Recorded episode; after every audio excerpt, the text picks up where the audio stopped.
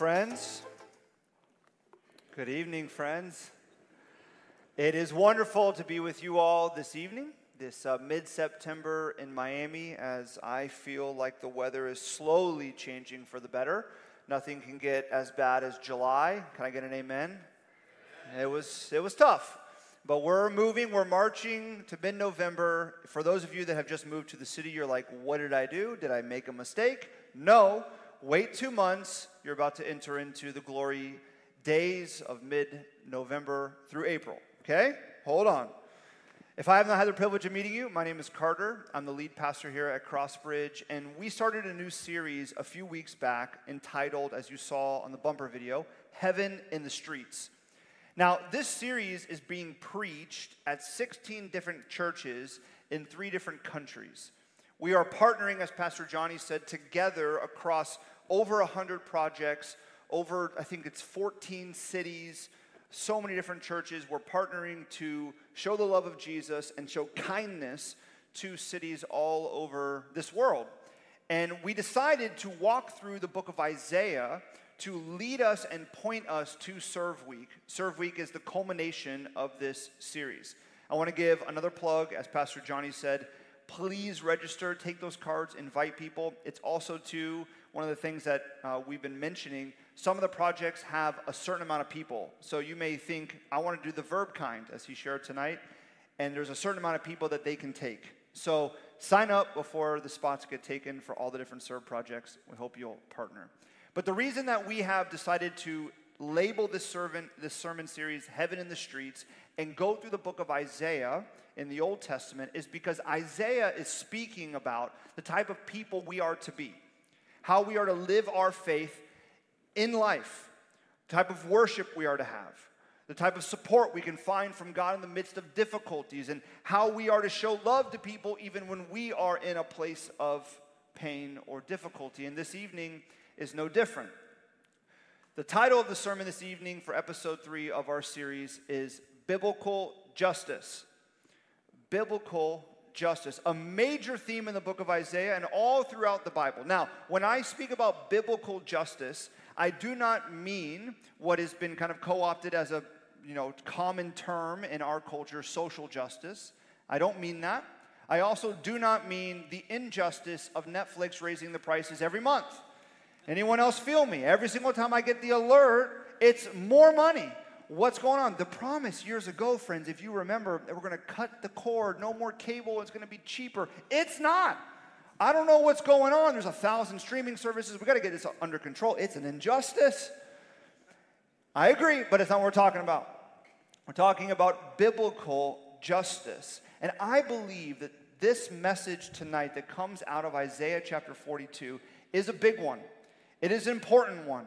And so here's what I'm asking you to do, okay? I'm asking you to prepare your mind and your heart to engage. Maybe you had a rough week. You barely made it to church. It was kind of overcast. You thought about, I don't know if I want to make it or not. Maybe I'll join online. For those of you online, perk up, get some more coffee. Let's engage because this is a really important topic. It is a popular theme and conversation in our world, and we need people that understand what biblical justice is. And so if you have notes, an iPad, you have your phone, you have a notebook with you, pull it out, click on the notes icon, and let's engage together. This is not meant to be a monologue. This is a dialogue as you engage God's word with me, as I've had the privilege of doing all week. And so, as I mentioned, we are in Isaiah chapter 42. Isaiah has been speaking, as I alluded to last week, for the first 39 chapters, calling God's people to repent.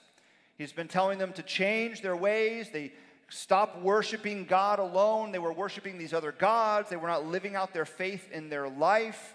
They were doing the religious thing, but their hearts were so far from God. They did not listen, and so they faced exile. The Babylonians came in. They took God's people out of Jerusalem, out of Israel, and put them in exile in Babylon.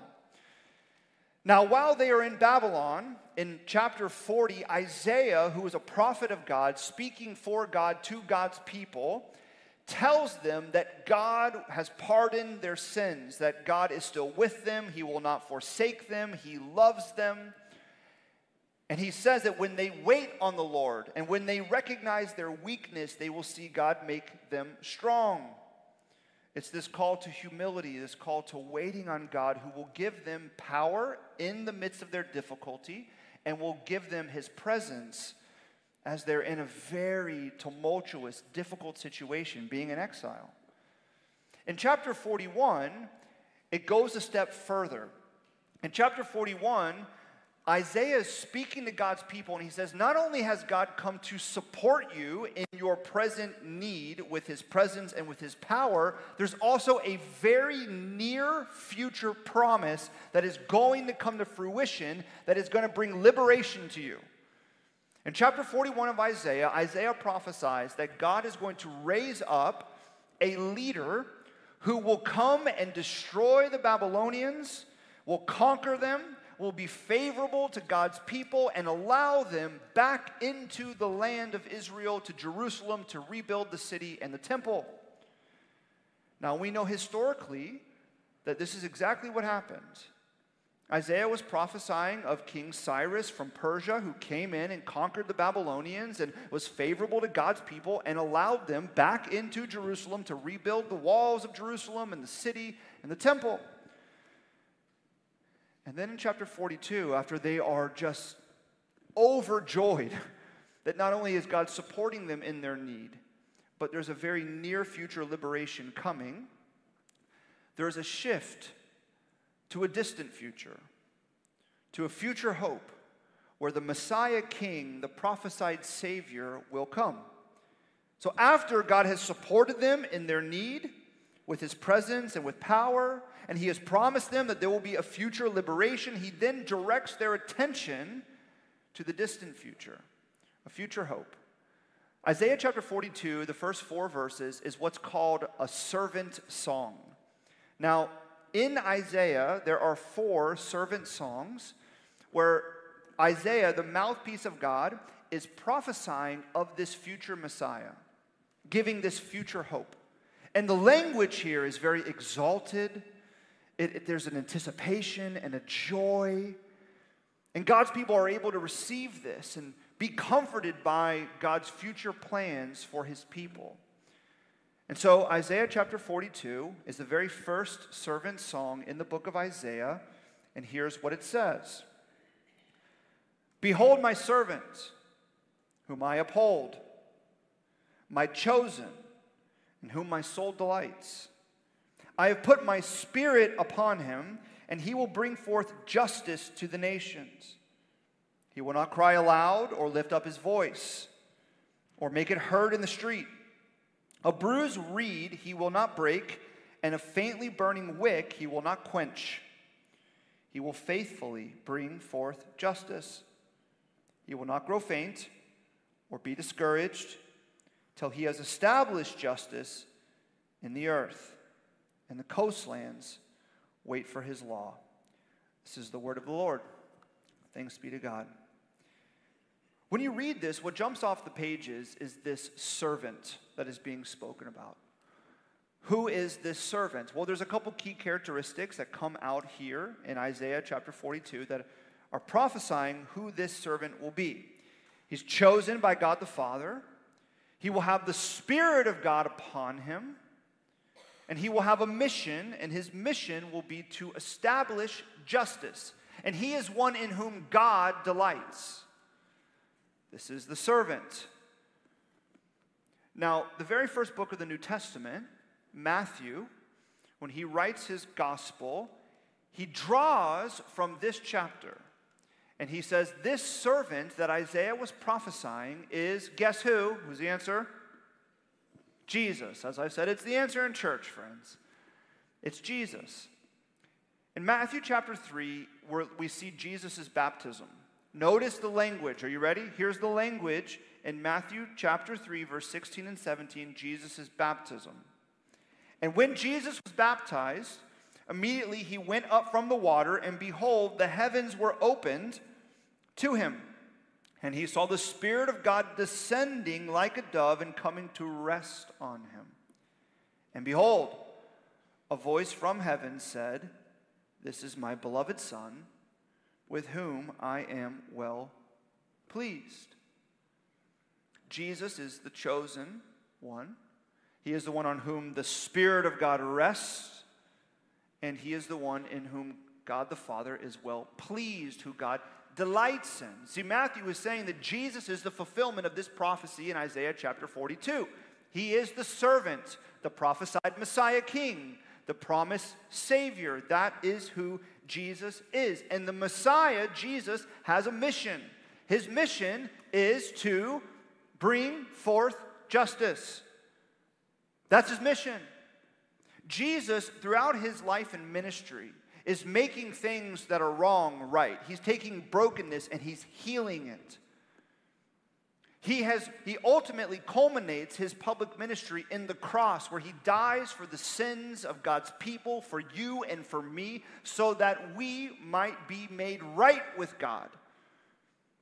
He satisfies God's justice because sin deserves death. And so Jesus, the one in whom God the Father delights, who has the Spirit of God upon him, who is chosen, that servant, Jesus Christ, fully God and fully man, dies to satisfy justice, to make what is wrong right. This is Jesus' mission. In fact, it's Jesus' promise of what he will ultimately do. He will make everything wrong right. Everything, as J.R.R. Tolkien says, that is sad will come untrue. That is Jesus' mission. But as we're about to step into talking about biblical justice and what it looks like in Scripture, I want to define first, what is justice? So we're all kind of tracking together. I Googled Webster Dictionary, okay? Here's Webster's Dictionary, what justice is. Ready? Merited rewards or punishment. So it's you get what you deserve. Blessing or curse, depending on your actions. It is the quality of being fair or impartial. And it is conformity to the truth or reason. Because the truth is not impartial. The truth is not unfair. It is true. There is a Scottish-American philosopher by the name of Alasdair MacIntyre.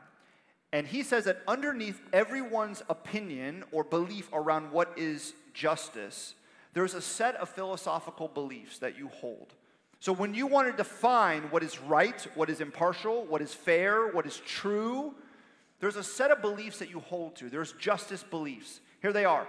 You have beliefs about human nature, human purpose, morality, and practical rationality. What he means by practical rationality is the way in which you justify something being true.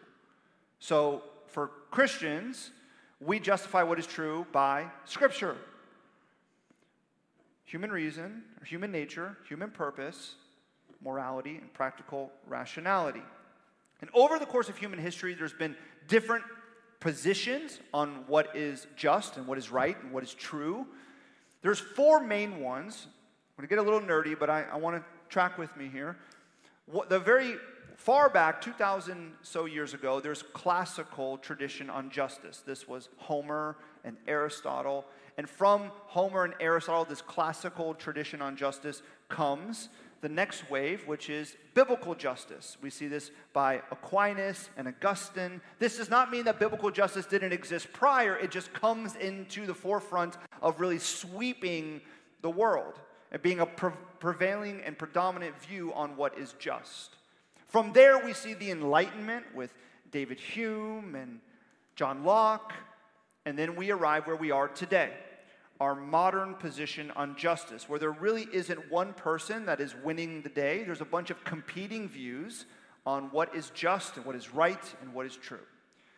Now, this is important for you to understand because we are a byproduct. Our culture is a byproduct of the Enlightenment age, of the Enlightenment position on justice.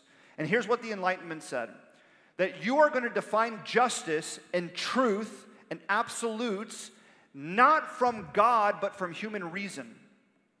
That you need to be able to reason and rationalize yourself to what is true and what is good and what is just. Now, David Hume, who was the leading philosopher that kind of won the day in the Enlightenment, he said this. Tell me if this sounds familiar. He said that you cannot, as a person, reason yourself to what is true and what is just. You do not have that capacity within you. Therefore, you must follow what you feel is true and be obedient to that. Sound familiar? No one has a stake on absolute truth or what is right or good. Therefore, you must be obedient to what you feel is true. And if you follow that, then it's just. That is what we find as the overarching theme of our culture today. Now, biblical justice has been established in God's Word since the very beginning. We see it all throughout the Old Testament. We're going to see it here tonight in Isaiah 42. We see it all throughout the New Testament. We see it in Jesus' life and ministry. We see it in the apostles. We see it in the church for 2,000 years. But here's what I have seen. I think biblical justice is losing its footing in our culture. And it's predominantly because many of us in the church, those of us that believe in Jesus and follow Jesus, we don't know how to define what the Bible says is just and right and good. We don't know. And because we don't know, we are influenced by whatever the prevailing predominant narrative is. And so we give up ground on what the Bible says human nature is, human purpose, morality, and how we define what is true, which is by God's Word. So I want to do two things tonight, okay? You're with me? Two things. One, what is biblical justice? Two, really important second question, how do you carry it out? What is biblical justice, and how do you carry out biblical justice? Now, I think there are five overarching tenets that we see from Scripture on what is right and good, on what is just. And I want to define each of these. The first one of what is the tenet of biblical justice is radical generosity. This is a tenet seen all throughout Scripture of what is right and good. Here's how I lay it out. Because all that I have is from God, I must steward my blessings to bless others. That I am empowered by God's grace to be gracious to other people. Everything in my life, everything I have, my time, my talent, my treasure, my career, my opportunities, everything I have is from God. It is a gift coming down from the Father of lights, as Peter says, and therefore I must steward everything I have, not just for myself, but to bless others. I'm to be radically generous. Bruce Waltke, who is a professor and theologian, he's probably, arguably, the leading theologian in the world in the book of Proverbs, the book of wisdom. I had the great honor of sitting under him in seminary. It was unbelievable. I had to drink a lot of coffee so I could focus as he was talking each time because very smart. He says that when you read the book of Proverbs, it's always talking about the righteous. And when you read the book of Proverbs, you want to be the righteous. Okay, not the wicked. So you want to be righteous, not wicked. And he says that you could boil down everything in the book of Proverbs to one concise statement about who the righteous are. Ready for what he says? The righteous are willing to disadvantage themselves to advantage the community. The wicked are willing to disadvantage the community to advantage themselves. The righteous are people that are willing to disadvantage themselves to bless others. They will steward all that they have to be radically generous for other people, while the wicked will be radically stingy. They will disadvantage other people and not care if it benefits them.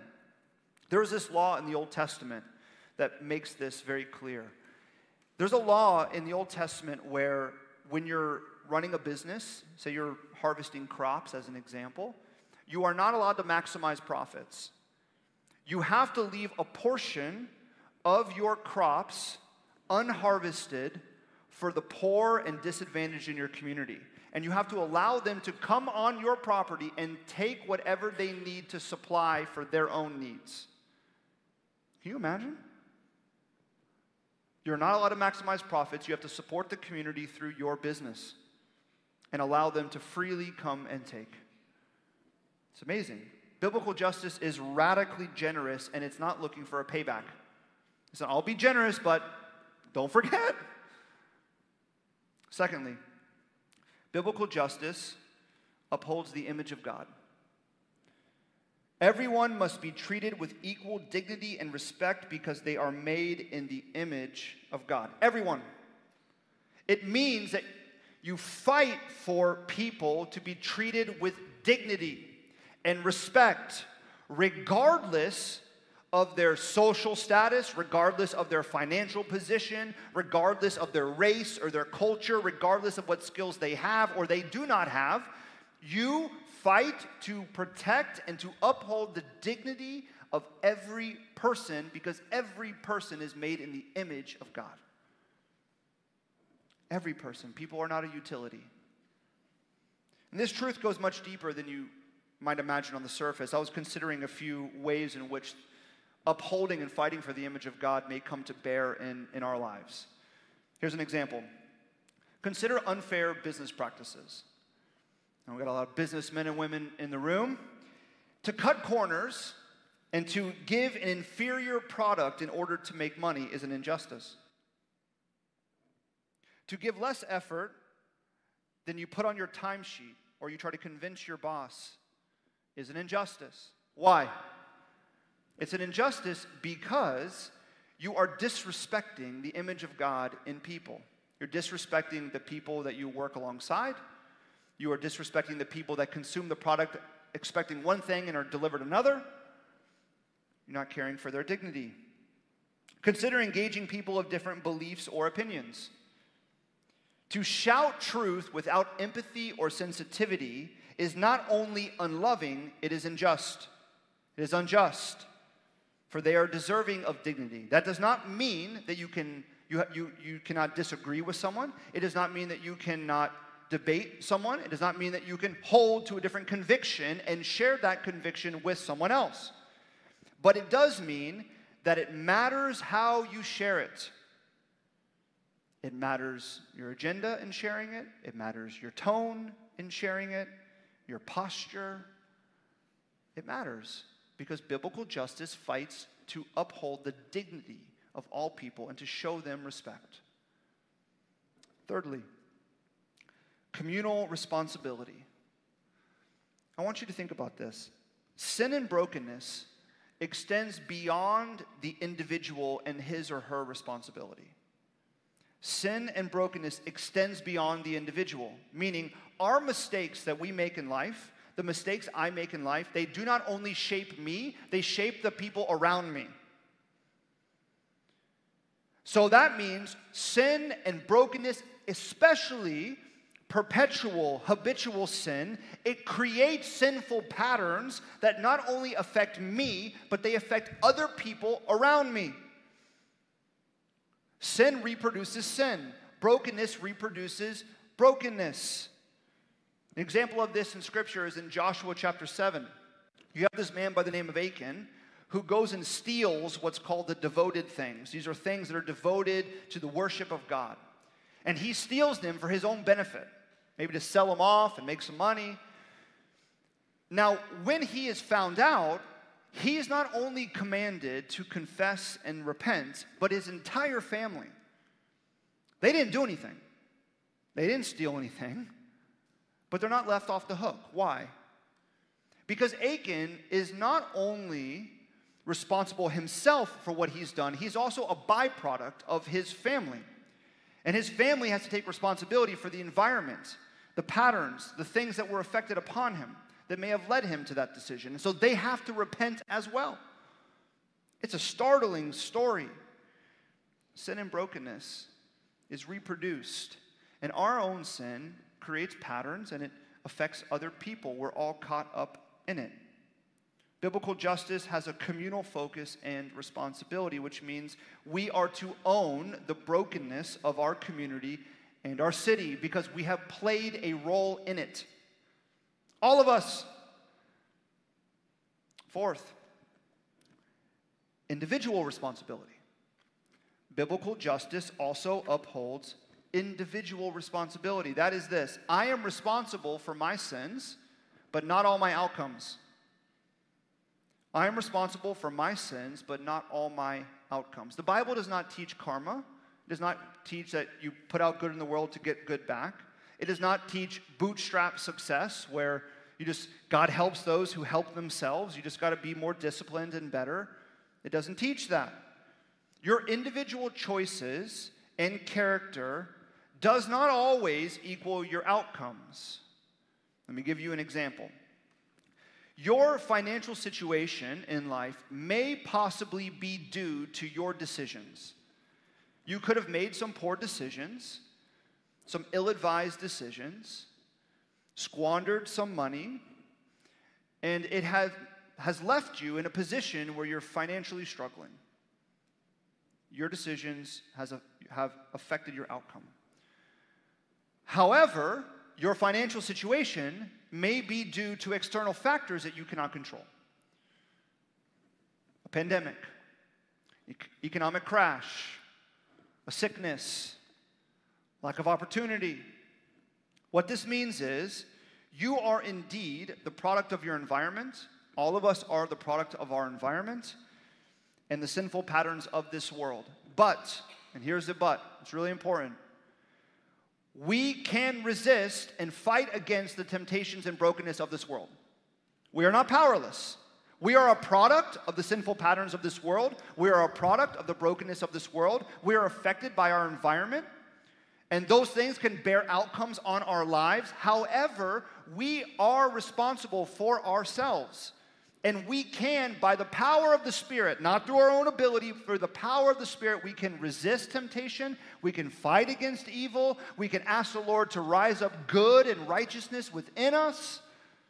And so we are responsible for our actions, for our decisions. Biblical justice calls the individual to own their own brokenness and sin, to recognize it, not put it on someone else, but to own it for yourself.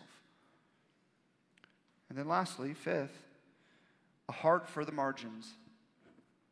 You cannot escape the reality in Scripture that God's people are to care for the poor and powerless. You cannot escape it. I'm just going to read a couple scriptures. Ready? Psalm 41. Blessed is the one who considers the poor. In the day of trouble, the Lord delivers him. Proverbs 31, 8 through 9. Open your mouth for the mute, for the rights of all who are destitute.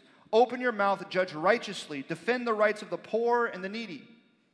Jeremiah 22:3. Thus says the Lord, do justice and righteousness, and deliver from the hand of the oppressor him who has been robbed. And do no wrong or violence to the resident alien, the fatherless, and the widow. Biblical justice is concerned for people who cannot protect themselves. It is concerned for people who are mistreated and overlooked. It is concerned with giving a voice to the voiceless. Biblical justice has a heart for people in the margins, or people who are marginalized. You cannot escape that. It's a brief snapshot of biblical justice. There's so much more we could say, but I don't want to keep you here until next Sunday, okay? But the second question is really important. That's a snapshot of biblical justice. The radical generosity, the very first tenet, actually leads you to the rest. The image of God in people, communal responsibility, individual responsibility, a heart for the margins. But here's the question. How is biblical justice carried out? How's it carried out? Well, if you look at conquerors and rulers throughout history, how do they carry out their version of justice? Remember, everyone has a position on what is right and good, and therefore what is just, because of their view of human nature, human purpose, their view of morality, and how they reason their truth. Well, the way, historically, that conquerors and rulers establish justice is what? They smash and they rebuild. They come in with an army, with power, and they smash down the oppositions and the strongholds, and then they rebuild their version of a right and good and just society or civilization. We've seen it all throughout history. But we don't only see it in regimes, we also see it in our world today. Some of you maybe have experienced this. A new CEO or new leadership comes into your company. They have a vision and a belief of what is right and good based upon their view of human nature and human purpose and morality and practical rationality. And they come in and they see aspects of the company, maybe people within the company, that are opposing what they want to build. And so they smash it down and rebuild with power and influence. In our culture, it's the same thing. There is an opinion of what is right and good, and the way in which to establish that opinion and to create justice is to smash down the opposition that disagrees with that opinion based upon their beliefs or your beliefs of human nature, purpose, morality, and practical rationality, and use influence to keep the other dissenting opinions at bay. Smash it down and rebuild. And this can happen too in the church. It's caused a lot of hurt. Maybe different motives, but a similar mentality. A new pastor can come into a church, to a community. They have their opinions on what is right and just and good and how the church needs to operate. And there are strongholds or opposition. And so the easy thing to do, maybe the logical thing that feels to do, is to smash it down, to tear it down, and to rebuild the church in the way that is right and good. It can cause a lot of hurt. Smash and rebuild. And I want to be honest. I relate with that. Do you? I mean, if you have a convicted belief on what is true and good, if you're here and you believe in Jesus Christ, you're a follower of God, and you have your view of human nature and human purpose and morality and practical rationality, meaning how you justify your beliefs, is from the Bible, and you believe, as I do, that the Bible is the Word of God and is authoritative over our lives, and this is a convicted, held belief, and then you experience or you encounter an opposing belief, whether in a friend group, in your work, in the city, in the culture. Everything within you wants to do what? Destroy it and rebuild. You see, we believe that injustice needs to be dismantled. And we believe that Jesus has promised that he is going to build and establish through the church, and finally at his return, the new heavens and new earth where there is no longer injustice, where there is no mourning, there is no tears, there is no pain, there is no division.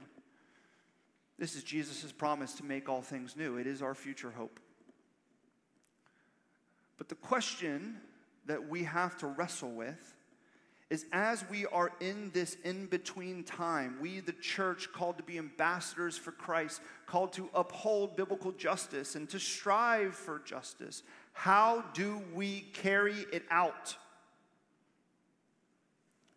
Is it by smashing and rebuilding? How do I carry out radical generosity? How do I fight for the image of God in all people? How do I own communal responsibility? Have I taken individual responsibility? Do I have a heart for the margins? How do I follow these questions and uphold biblical justice? How do I carry it out? Here's the key. Ready? Verse 2 and 3 from Isaiah 42. He will not cry aloud or lift up his voice or make it heard in the street. A bruised reed he will not break, and a faintly burning wick he will not quench. He will faithfully bring forth justice. The Messiah King, the servant sung about here in Isaiah 42, Jesus Christ himself, will not, it says, cry aloud or lift up his voice or make it heard in the street. Here's the idea. Jesus will not clamor for attention. He will have humble boldness. He will not be loud and abrasive. Rather, we look at Jesus' ministry, and he's walking alongside the people that nobody else wanted to walk with. He's in small towns. He's in communities. And he speaks the truth boldly, but there is a humility and a gentleness about Jesus. He is not self-serving and loud to be loud. It's a different path. Verse 3 connects exactly with that. It says that a bruised reed he will not break, and a faintly burning wick he will not quench. Friends, this is profound. Look at this. Jesus will not even break a bruised reed. Here's what that means. You have like a reed, you know, like on the side of like a riverbank, and it's bruised, like it's going to die. It's falling over. It's bending. Jesus, in his ministry to bring forth justice, will not break it off because it's no longer of use anymore. The idea is that instead of breaking it off, he's going to support it so that it will grow straight once again. A smoldering wick, speaking about there, he will not quench. A little flame that is barely hanging on. He's not going to blow it out and start over. He's going to establish that wick and maybe raise it up in the oil a little bit so it can burn bright once again. Do you see what is being said? This is how he will faithfully establish justice. The way to carry out biblical justice. Ready? You ready? God's answer to oppression is not more oppression. God's answer to arrogance is not more arrogance. Rather, it is in quietness and simplicity, through a servant, through support, through patience, that God will rip out the evil of this world and establish justice. Supporting the bruised reed to grow straight once again. Not blowing out the faintly burning wick, but establishing it so it can burn bright once again. It is a humble roar. This is the power. Heaven in the streets, not the comment section of a triggering tweet. That is how it is established, through a people that are radically generous, that are deeply holding to the image of God in all people, that have accepted communal and individual responsibility for brokenness, that have a heart for people in the margins. And all of this is carried out with a spirit of love. And here's the thing I love about that conversation, about carrying out all of these things in love, bringing forth justice with love, is that we do not get to define what love is. Here's love. Are you ready? It's patient and kind. Love does not envy or boast. It is not arrogant or rude. It does not insist on its own way. It is not irritable or resentful. It does not rejoice at wrongdoing, but it rejoices with the truth. Love bears all things, believes all things, hopes all things, endures all things. That is power, friends. Not smashing and rebuilding. Supporting the bruised reed to grow straight once again, not breaking it off. Establishing the wick to burn bright once again, not blowing it out. What we need is a church with people that are less heat and more light. More love. I wrote it like this. Biblical justice is carried out in a quiet roar of humble, bold people who understand biblical justice and find their power not in their own strength, but love and a future hope. You see, God here in Isaiah, through the prophet Isaiah, speaks to his people, and he gives them this future hope so that they might carry out justice in their lives as they go back to the land and rebuild Jerusalem.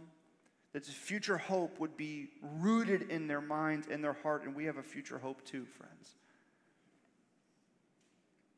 The brokenness and injustice of this world, it may break, and it should break our heart, but it does not destroy our spirit.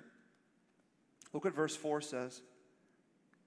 He, this is Jesus, will not grow faint or be discouraged till he has established justice in the earth.